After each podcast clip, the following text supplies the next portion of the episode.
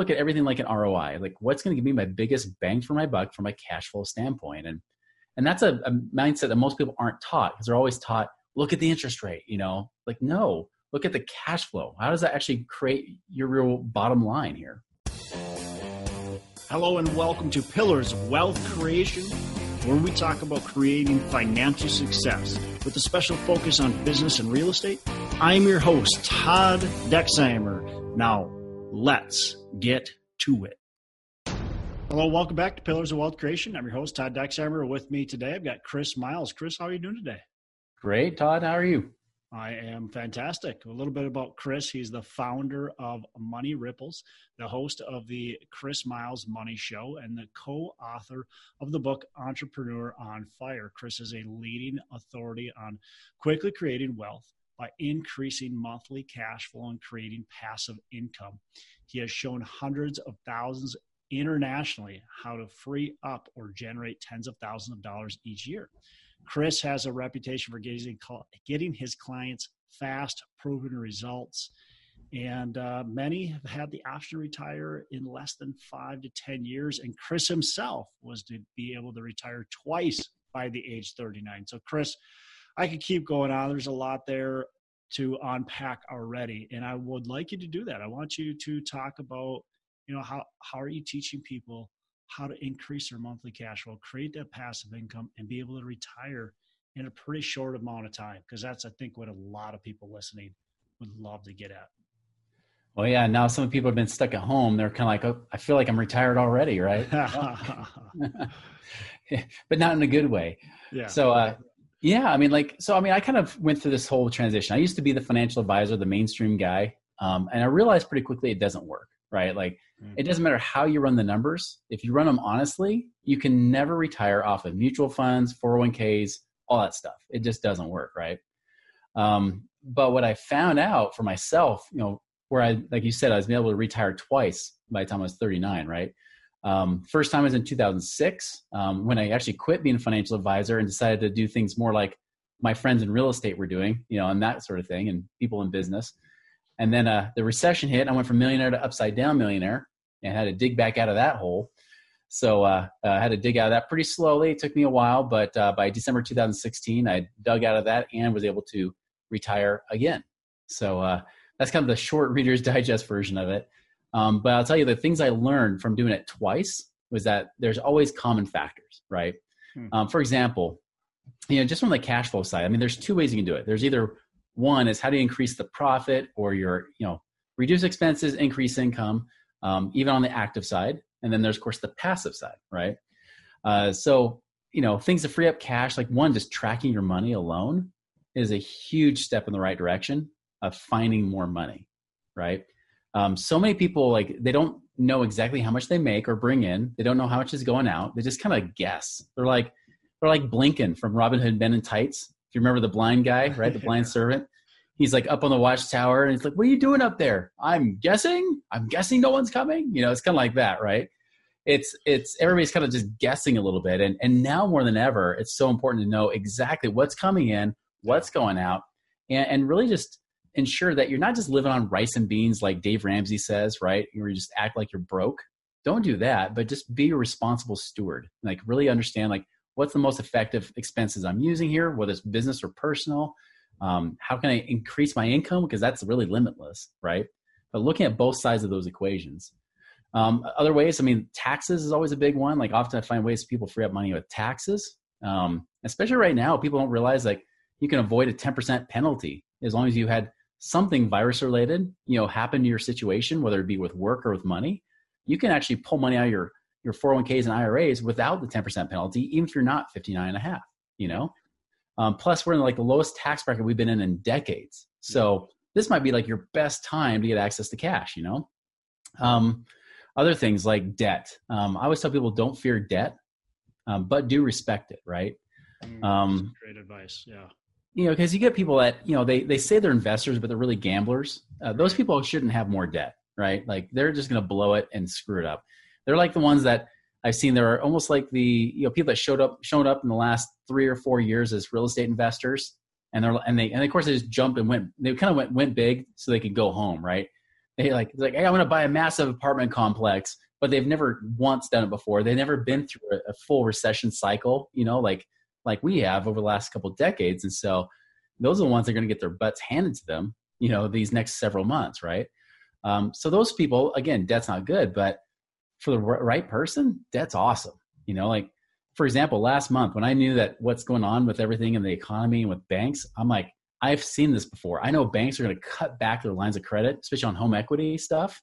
So I'm like, I'm cashing it all out. I took it all out of there, which people with the Dave Ramsey mentality would say, Chris, that's risky. You shouldn't do that. Like, how are you going to make the payments? That, all that interest. I'm like, listen, you pull a hundred thousand bucks, it costs you 350 bucks a month right now. Like, how long could I pay $350 a month with a hundred grand of cash? Like, I can go forever, right? For one. Two, I can leverage and make a lot more cash flow with a hundred grand than 350 bucks a month, and especially in my real estate.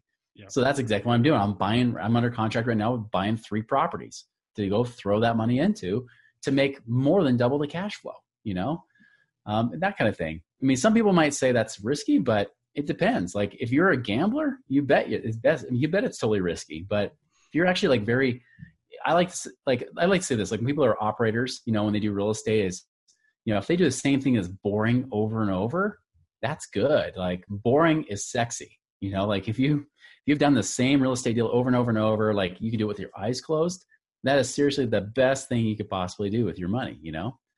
So that's kind of my feelings on that. So again, debt, you know, you could use it in different ways. There are some people that have pay off debt. You know, if there's high payment versus a, a balance ratio, I call it a cash flow index, where I divide the balance of the loan into, and well, I divide the minimum monthly payment into the balance of the loan, and I'll get a number. The lower the number, the more I want to pay it off. So like yesterday, I had a guy that he had two different $2,800 loans, right? He had a credit card that's 2800 bucks. He's paying 74 bucks a month on. And then he had a, a, uh, what was it? It was like a, it was like an installment loan or something, right? It was, and that one was 282 bucks a month.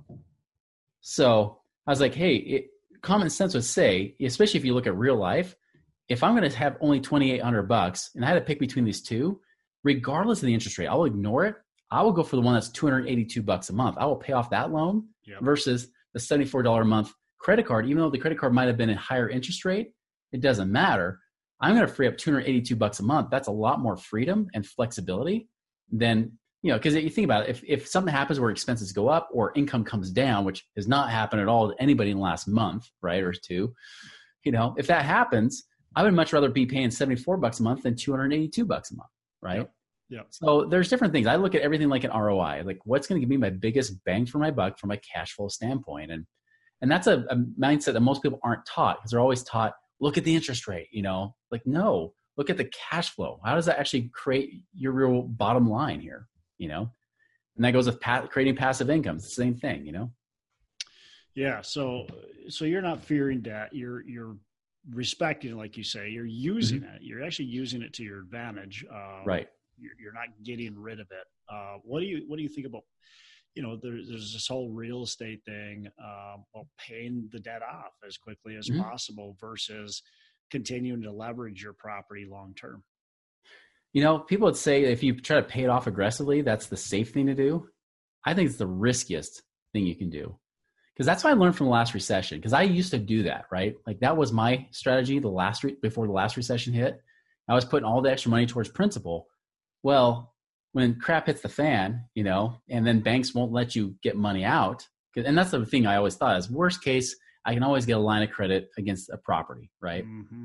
But when I couldn't do that anymore, and then I'm trying to sell it, and then everybody else is trying to sell, and so basically you're like now you went from a place of equity to a place of being upside down because you're trying to sell it in the wrong market. That's extremely risky because until it's fully paid off, you're at risk. Still and paying that same mortgage amount every single month. Exactly. And the, the bigger the mortgage payment, the more risk you're taking. So those people are trying to do like 10, 15 year loans, risky. See, everybody's saying they're the safe ones. They're the conservative people. As I always hear, like, I'm more of conservative. Like, no, you're a risk taker. You're probably putting money in a 401k and gambling your money in the stock market too, aren't you? Like, like I'm conservative. No, you're not. You are a gambler and you're guaranteed that you're probably going to lose yeah. in the end because you're taking too much risk and you're planning on this perfect world always working out. I plan on expecting the best but preparing for the worst, right? I want that cash and the equity in my own hands, even if it's in savings. I, I know that if I have that money in my hands, that's power.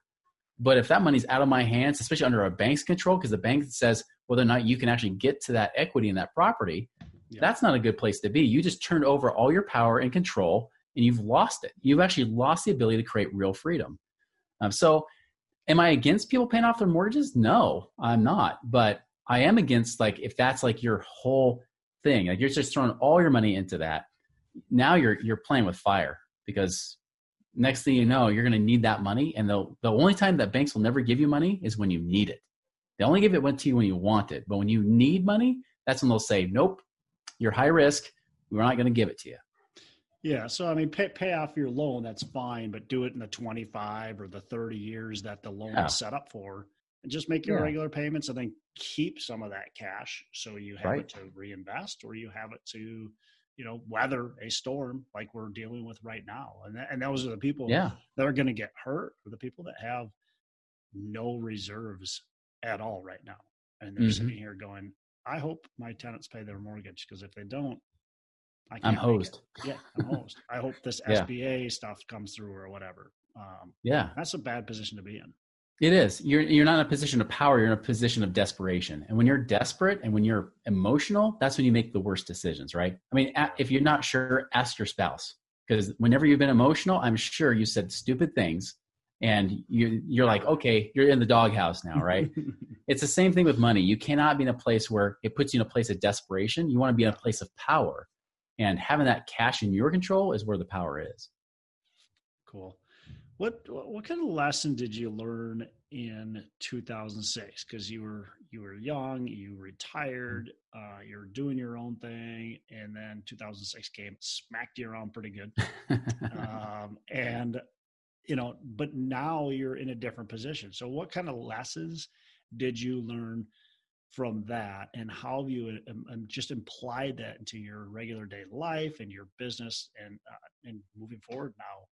uh, how is it how has it changed?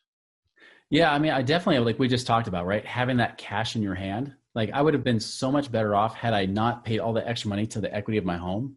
Yeah. I would have been better right? Like having cash reserves is key. Um, i mentioned tracking money earlier. That was one something i wasn't doing after i retired in 2006 and then when late 2007 hit i couldn't get access to equity or anything else right and i was i was in the hole each month i found out i was actually in the hole like 16000 a month um, wow. Not just because, not because of debt necessarily, although I had some of that.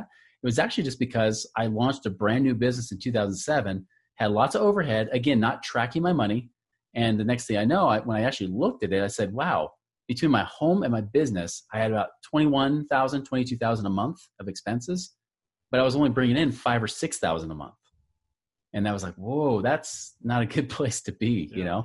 Yeah. Um, so I mean, tracking your money when you even when you when money is abundant, when it feels like air, like there's so much of it, keep tracking it. Like really be a wise steward of your money. Um, third point uh, was was really what led up to that is make sure you are creating multiple streams of income. Like you got to have that. See what I did right in 2006 is I had multiple streams of income that allowed me to say, "Hey, I could retire working 3 or 4 hours a week. This is awesome." Right? But um, the thing is, in 2007, I decided to come out of retirement to teach what I had learned to get people out of the rat race. And I did it with some partners. And one of the partners said, listen, if you want to be a, a good game player here, um, you need to make sure that you're focused all in on this. So get rid of your other streams of income. And I listened to him. Dumbest thing I could have ever done, right? Because those other streams of income is where there was freedom. Because that's why I always tell people is cash flow creates options. And when you have more options, that's where you have real financial freedom. And see, I cut those off, you know, to say, hey, I'm all in. I'm coming out of retirement. I'm working out of an office again, you know, and we're going to be in this. We're going to we're going to make people financially free. And then within a year, especially because we are focusing on real estate investors who were more gamblers in the real estate market, not good real estate investors. Yep. Um, it was like the perfect storm. I wasn't making money from them because they didn't have any money. Yep. My income streams were already cut off. And that's why I was only making five or 6,000 a month, but I had 21, 22,000 of expenses. But had I been wise, had I actually said, no, I'm going to secure these multiple streams of income, whether it's residual through business or passive through investments, it would have been a much different story. Having that, having extra cash, I would have weathered it just fine, which is what I've spent the last decade doing again as I rebuilt, right? It was like, okay, I want to make sure there are always multiple streams of income. I could truly retire, not have to, I'm only working part time actively, you know? Um, I'm like working maybe 20, 25 hours a week doing what I do with my podcast and everything else.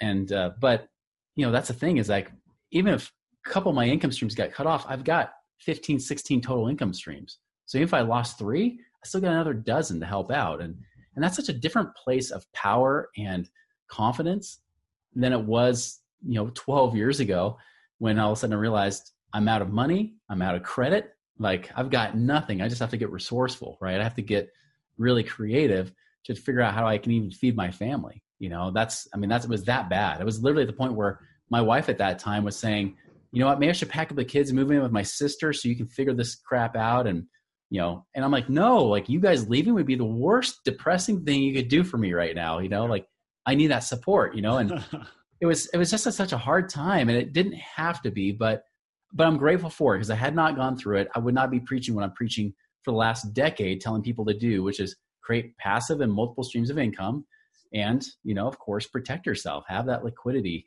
have everything that really right now creates confidence for me will create confidence for somebody else Yep, yep, absolutely. The, the, the reserves, that liquidity, so important, and that mm-hmm. yeah, multiple streams of income is great because you know as you were doing this uh, consulting, coaching, um, it, that shut that shut off. You know, and yeah. certain things shut off during a recession, and other things actually go the opposite during a recession. They go they go up, and if you have those multiple streams, especially different types of streams of income that are going to be you know active during a recession, and others that are yeah maybe going to go away or or be not not doing too well. It's yeah it's nice having that. Um, it kind of brings up a bonus point. If I were to make one more, yeah, is that that I learned is you know when I talk about getting resourceful, right? I mean, I always tell people it's principles first, strategy second in that order, right? Yeah. Um, strategies are something that changes with time. Like, you know, whether you pay off your mortgage or not, or your or any loans for that matter or not, whether you pay off debt is a strategy, not a principle. The principle behind that strategy would be that's a true principle is, you know, produ- you know, creating more than you consume, right? Producing more than you consume, you know, creating, you know, creating more income than what you're spending in that sense, right? That's the real principle behind it you know when people talk about paying off debt as a principle it's not well one principle i learned from a business standpoint that was essential was you know of course i was teaching people how to get out of the rat race and, and then in 2008 i'm like i'm back in it. How can i keep teaching people this and be in integrity? And i'm not the I, i'm the kind of person like i will only teach what i practice. So if i don't practice it i'm not going to teach it right? And so so i basically said i can't do this anymore. I can't teach this way. Well what can i teach? What are people asking for right now? And the true principle behind that is dollars follow value, right? Dollars follow the value you create for other people. If you want to weigh through any recession, depression, or boom times, that, that it's the same principle that applies and creates wealth no matter what kind of period you're in. Is that the, the amount of way how you can actually create value for people how can you solve problems serve people you know answer questions or provide some some solution in a way that they want to exchange money for that solution or for that that service right Yep. And so, so I pivoted in that moment. I said, okay, I'm not going to teach about getting people out of the rat race because most people, their, their, their concern wasn't about the rat race anymore. Their concern was surviving and getting to the rat race again, right? they, they thought the rat race was better than what they were experiencing where they were going in the hole. And a lot of them even said, Chris, I would love to hire you, but I can't, I don't have money. I don't, I can't find any money to pay you with. Yep. And I remember thinking in the back of my head, I wouldn't say this out loud, but I remember thinking, okay, I'm over a million dollars in debt. I'm guarantee I'm in a worse position than you are. I bet you I could find the money. Because if I were in your position, I would be grateful right now. so I would tell them, I was like, listen, if I can help you find the money, you know, would you then hire me? They said, well, well, yeah, of course. Like, great. And so I would find money for people. And that became my thing was about this whole cash flow process. And that even led to my, my ebook on my site, you know, uh, moneyripples.com, right? Like, you know, I had that whole ebook there from that period of time, which was how did I personally get resourceful to find money? And then I just applied it to everybody else, right? And uh, and that boomed the business. It, it, took it from almost bankruptcy all of a sudden to thriving.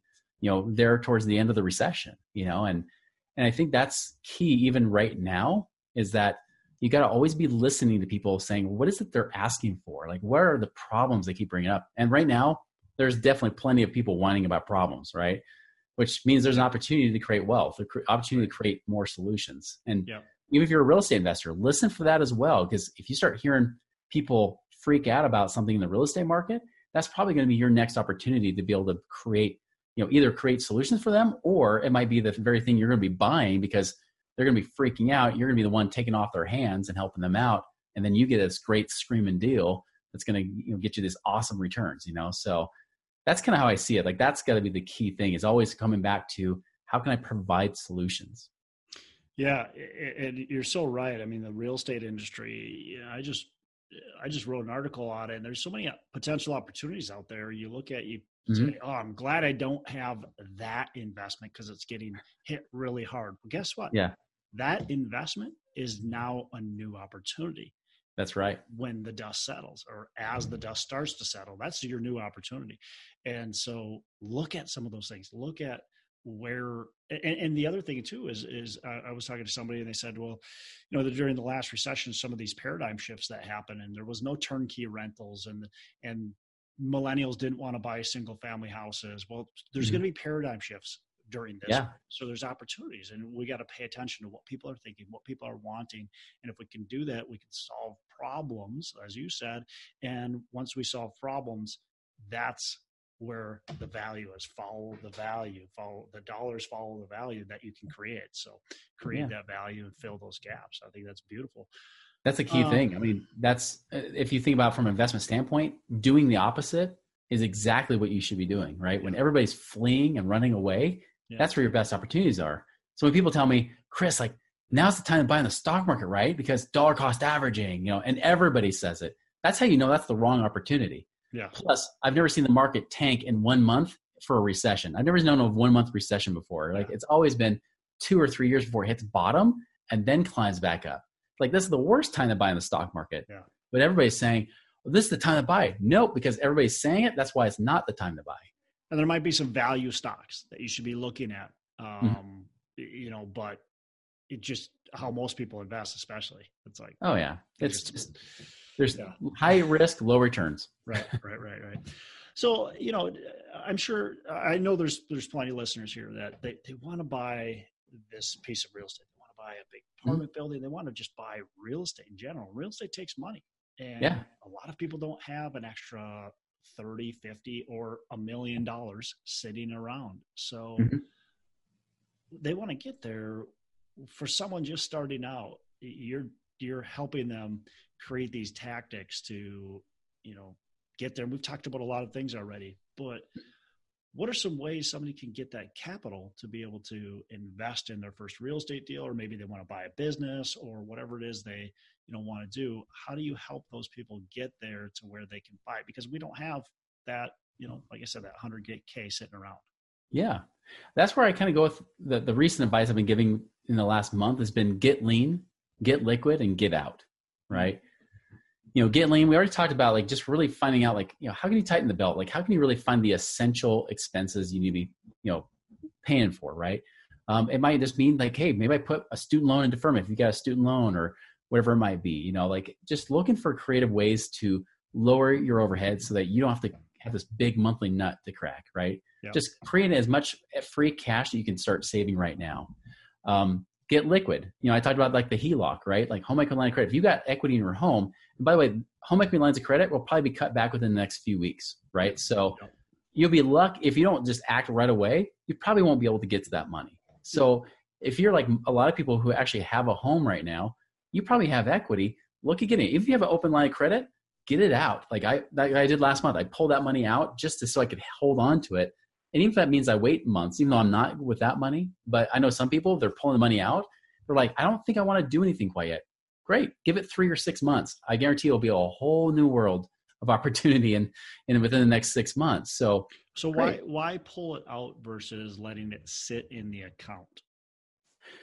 Sit in the in the home equity line of credit? Yeah so you got the home equity line it's been approved right? It's a hundred thousand yep. or 500 whatever it is. Yeah. Um and but why would you take that hundred thousand out and then have to pay the 350 or whatever your payment is a month versus mm-hmm. just leaving it in there waiting for the opportunity to then take it.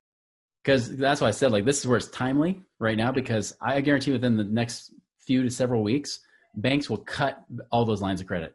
So they'll say you can't. You, you have the line of credit, you just can't take the money.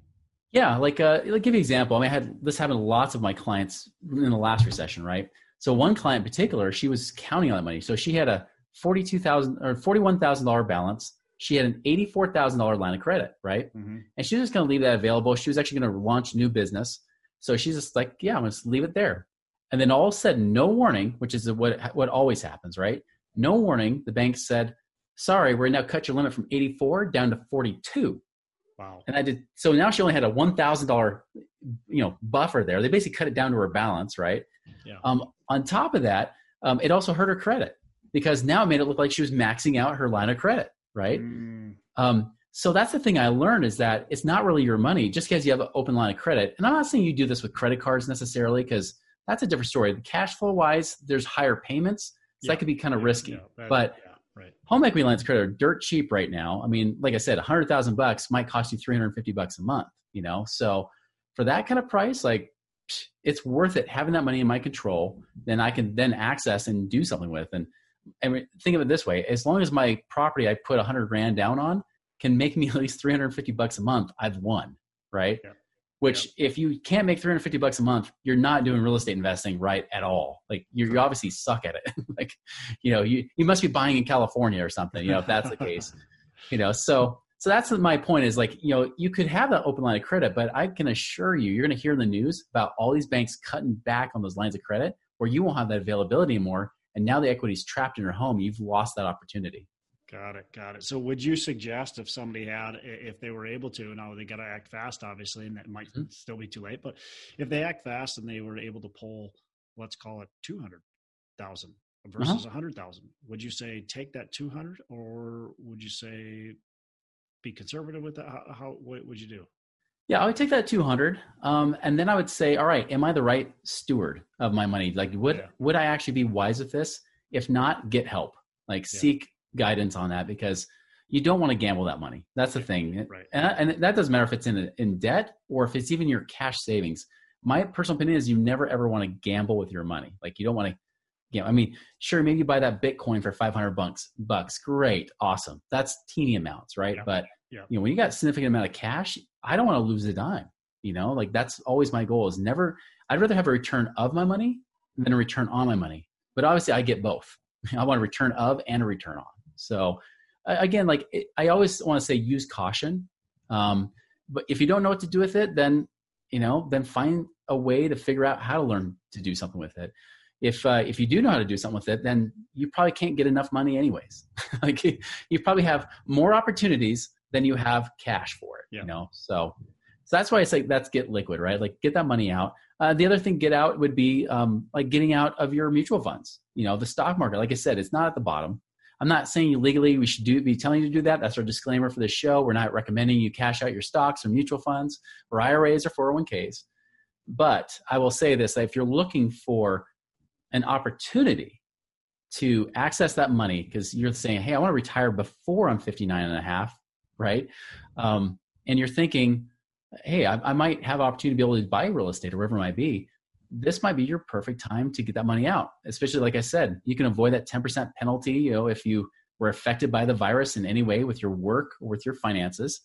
Um, and you know, the the tax rates right now are really low. So um, this might be the best year of all if you're going to try to access monies like that and and use that in a way for these opportunities over this recession, which there will be great opportunities. I mean, how many of us wished we could go back to 2008 or 2009 and buy more properties, right? I mean, yep. I wish I was in that position. Instead of trying to battle for my life at that time, you know, I would have been much better if I was in the position I'm in today back then because it would have made millions and millions of dollars of difference in my life just yeah. because of that thing. This could be the very opportunity. You've got cash there. That's again, the stock market in the S&P 500 has averaged less than seven and a half percent over the last 30 years. I mean, that's with all the ups and downs, right? And all that kind of stuff. I mean, seven and a half percent is a crappy return. That's why you can never retire on mutual funds. Yeah. Why not get in something better where like my goal, if, even if I do turnkey real estate properties, my goal is always to make at least 1% a month. Right. Right. Yeah. You, you should be able to beat that 7% pretty easily. easily. Yeah. If not, then you need to find somebody who will tell, tell you or teach you how to do it because it's not hard to do. It's not hard to do. Yeah. Yeah. And, and I can tell you by experience. I mean, I started in 2008 and yeah. I started with very little education and very little money. Um, and boy, do I wish I would have had the education that I have now and the yes. uh, availability of capital that I have now, because it would be a lot different, right? Mm-hmm. But eh, then I look at now and I go, okay, we we might be in a similar position. Uh, we don't know. There's a lot to still to play out, but yeah. we know that there's going to be opportunity, no matter what. There's going to be opportunity that'll come out of this. So what Definitely. is it, and what are you going to be able to take advantage of? And so That's doing right. these things that you're teaching us today is super important to be able to get lean, get that liquidity, and then get some of your money out to be able to access. Um, yeah. And, and, and be able to take advantage of some of those opportunities. And like you said, we're not telling anybody they need to take money out of their uh, 401k, but if that's uh, an opportunity that you want to look at, now might be a great time to look at it. It's an option you may have not have considered, or maybe you were afraid to consider because everybody keeps telling you your whole life don't ever touch that retirement money. Put it away. Lock it up. Don't even watch the ups and downs. Like just know over time it'll be fine. And that's the perfect sales job if you think about it, right? Like don't even, don't even look at your money. Just hope that someday it actually will work out for you. Right, right. And I can tell you from my experience of like 20 years, you know, first four of those years being a financial advisor, it won't work. it doesn't.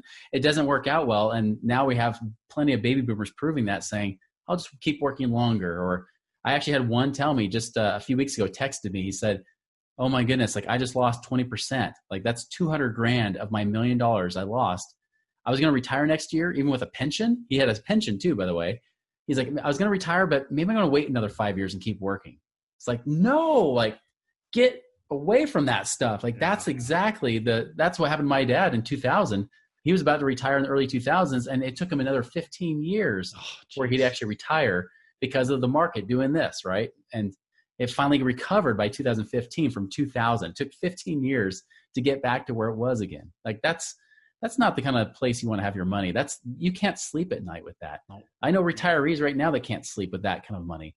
But I can tell you I sleep great even with the whole rental situation that could change. I'm still having renters are paying just fine. You know, yeah. like I love that. I love the fact that I have something that's essential. It's a real asset. Um, it's not something that, you know, Trump tweets and then I lose 2% of my account because he says something weird on Twitter, right? Like I don't have that problem. I love it. Yeah. Yeah, absolutely. It's it's it's not this emotional roller coaster that you're dealing with with, with the stock market. And you know, I mean, I I get the whole let's put your money into this into this 401k and leave it. Uh, it's maybe okay advice for some people that are lazy and they mm-hmm. don't want to they don't they just don't want to think about it or they just don't have the capacity to think about it but if exactly. anybody that's listening to this show is not that type of person so they're not be well they're not they're just not they're yeah. not listening to the show for a for you know maybe this is their first episode they will never listen again but but the people that actually are listening mm-hmm. to the show are wanting to truly make that difference. And the 401 That's right. box is, is uh, you just the set it and forget it is just not it's not a strategy. It's it's not a strategy. Period. Uh, that set it and forget it just makes no sense. No, no, it doesn't work with anything. If if it again true principles, right? If true principles always work no matter what, they also work across different aspects of life, right? Like high risk creates high returns. You know, when the last time like if I took high risk with my health, would I get better health? Right? for a type to do that with our money. If I took high risk in my marriage, does that mean I'm going to remain married? No, I'm going to get divorced, right? And you know, same thing with this. Like, you know, if you think that you're going to set it, forget it. You're going to ignore it. I, I guarantee whatever you ignore will leave you. So if you say, "Hey, I'm going to ignore my kids," oh yeah, they'll turn out to be great adults. Yeah. No, your your your money cannot grow up either. Like if you ignore it, it won't grow up to be anything great. You need to be a wise steward of that money, get it in your control, and make great wealth of it try to try to set it and forget it with your spouse. See what exactly. yeah, she'll forget you too. right, right. Uh, that's good. Good stuff. Um, well, you know, t- ton of great information so far. Um, I want to hit on on you for just a second with your mm-hmm. businesses. Um, what are what are kind of maybe give us two or three key factors for success of growing a business that you maybe haven't hit on so far? Yeah. Um, you know, big thing is if there's a great book uh, that I recommend, it's called The Pumpkin Plan by Mike Michalowicz, right? Um, he is the same one that did Profit First, if you ever heard that book, which that's also a great book too, um, if you're thinking from a business standpoint. But the Pumpkin Plan was great because he talked about how those prize winning pumpkins that get to be humongous that get on the news. I mean, there's a very specific process. Um, if you were to skip past some of the stuff they do besides buying seeds that cost $100,000 from New Brunswick, right, to, to grow these, hope to grow a big pumpkin, prize winning pumpkin. You know, the one thing they do is as the pumpkins grow, they chop off the smallest ones, right? And then eventually you're left with just one big pumpkin that that one vine is feeding into versus all these other pumpkins. And I see that with business too, is that if you can just really hone in and focus, like do what you do best, that, you know, zone of genius, as some people would call it, right? Or the ikigai, you know, if you talk about Japanese, you know, like, you know, kind of mixing all that together. If you pour, pour all that into that one area, um, and that's how I actually got myself to go from 50, 60 hours a week of work to like five to 10 hours a week of work. And I was making like triple or, well, actually triple the revenue, but I was making like almost dectuple, like almost 10x the profits, you know? Because I just went to like what's the really the most efficient, effective thing I can be doing. Everything else is just extra fluff, right? It's just yeah. extra busyness. Let's get rid of all that, focus and hone in. And I'll tell you, like when you're looking from an active stream of income standpoint, that that's one of the most fun things because you don't just create more profit, you create more time. And I think that's what's essential is how do you really create that life that you yeah. want, that real lifestyle that goes with it because you know this. I mean, we know probably plenty of guys in the real estate space. They've got massive businesses. They could be making like millions and millions of dollars a year, especially if they're like wholesalers or flippers or whatever. But they have no life. Like they're tethered to their millions, right? Yeah. And I don't believe that. I think we can actually create the ideal life that we want. You know, with we can live by choice, not by force, and uh, and have great, you know, just great, you know, a great way of living and great wealth too. So you can have it all. That's cool. That's awesome. Um, what what's um, what's a daily habit that you have? Uh, you know, every day I, I, do kind of like Tony Robbins' version of like the hour of power, right? Mm-hmm. It's not necessarily an hour, but um, every day I wake up, I exercise. Like three days a week, I run. I'm actually a marathoner. You know, three days a week, I do strength training. Uh, I rest on Sundays. You know, I, I do things like read, you know, scriptures, like Christian scriptures and things like that. I pray, I meditate um, I mean, all this kind of stuff, right? Keep learning, you know, like learn my my trade and that sort of thing. I mean, I always try to start the day off powerfully, so that it just sets the course for my whole day. And uh, I, I'd say that that's the one thing I did even during the recession from before that actually got me through it because I had to keep a, a level head. And, and the only thing I could do is say, well, I'm not winning financially right now or in my business, but at least I can win from the very first hour or so of the day. You know, at least I can do this and create a win from the get go, and then try to carry that momentum forward while I'm struggling with my own brain and what's going on. Yeah, the power of that habit, and those of you who are maybe find yourself in that uh, right now, right, due to due to mm-hmm. what's going on, uh, getting those habits. If you didn't have them formed prior to this, uh, get those formed. Get that that morning routine, that daily routine set up because that's so powerful. Like you said, it sets you up for the rest of the day to be able mm-hmm. pull through, even though your brain is everywhere else. At least it allows you to to kind of set yourself up the right way for, for the start of the day. Uh, so that's that's really powerful. That's cool. Um, you know, I've already I already asked you. I guess you've already answered a book. Maybe uh, I usually ask, "What's your favorite book?" So you mentioned the Pumpkin Plan. Is there another book that you'd recommend to our our listeners? Yeah, I'm trying to think of one you haven't heard because you probably have always had people talk about Think and Grow Rich yeah. or Rich yeah. Dad Poor Dad, right? Yeah. Um, Science of Getting Rich by Wallace Wattles is a good favorite. Mm. Um, it's 100 years old, but I mean, he was he was actually kind of the the guy that came before Napoleon Hill, right? Okay. With, with writing that book, and it's a short read, but very powerful information in there. Um, cool. Another one I really like is by Norman Vincent Peale, which is called Positive Imaging. Okay. Um, that I'll tell you, like if I've ever created like broken through barriers or past beliefs and and created new money, like like broken money barriers, like like income barriers and stuff like that, it's because I've been able to create an image of it in my mind and hold on to it. And so that that book talks a lot about that too. Awesome, awesome. Uh, last question before we wrap up. What are your three pillars of wealth creation? You know, I'd say it's this is we can almost encapsulate this whole episode, right? Um, number one, first and foremost, create value, right? Like be a value creator, be a creator, not just a consumer, right? Yeah. Uh, number two is uh, is have cash, like have those reserves. Uh, I guess if you were to encapsulate that, be a wise steward, right? Be a wise steward of your money. This would be like the book. If you were to encapsulate all of that into one thing, it'd be like the book um, "Richest Man in Babylon," mm-hmm. right? If you were to throw that all in there, that would be in that pillar. Yeah. And the third one is is grow your wealth, like grow it um, with low risk. You know, low risk creates high returns. That's my thing. So it's always how to grow and increase stewardship. Awesome. awesome. So create value, manage stewardship, and then grow stewardship. There awesome. you go. Definitely. Good stuff. Good stuff. Well, Chris, uh, definitely appreciate it. Tons of value. How can our listeners uh, reach out to you, learn more about what you got going on, and connect with you? Yeah, you do one of two ways. Uh, one, you can go to my website, moneyripples.com. That's M O N E Y R I P P L E S.com. Uh, you can check out stuff there. Um, and then, of course, there's my my podcast, The Chris Miles Money Show, that I invite you to, to check out as well.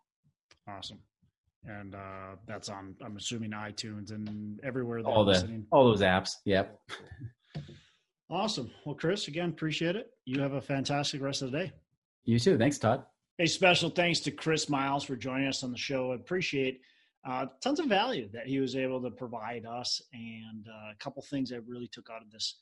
Uh, first of all, he talked about uh, tracking your expenses and and you know really getting to know your income expenses at all times it's something that a lot of us just ignore and we really should be digging in and figuring out where our expenses are and what we need to cut back and what we can cut back because sometimes um, you know, it could be quite simple. I mean, you might have signed up for some subscription, you forgot about it, or whatever it might be. But just tracking your expenses and your income and understanding what's coming in, what's going out. Uh, he talked about don't fear debt, but respect it, and I thought that was really interesting. I thought some of the things that he was talking about were were things I haven't thought about, uh, especially you know paying down that debt. A lot of us will make extra payments and think that's a good thing, um, but then if times get bad and you don't have that cash reserve, then all of a sudden you're in a really big bind. And so making sure you understand what you're actually doing at all times is going to be really important with that debt. And the last thing he really talked about is, uh, you know, the, the multiple streams of income. Just uh, knowing that multiple streams of income is obviously going to really help. There's going to be certain businesses that are going to be strong at times and other businesses that aren't going to be as strong or investments and stuff. So just having that multiple streams of income really important.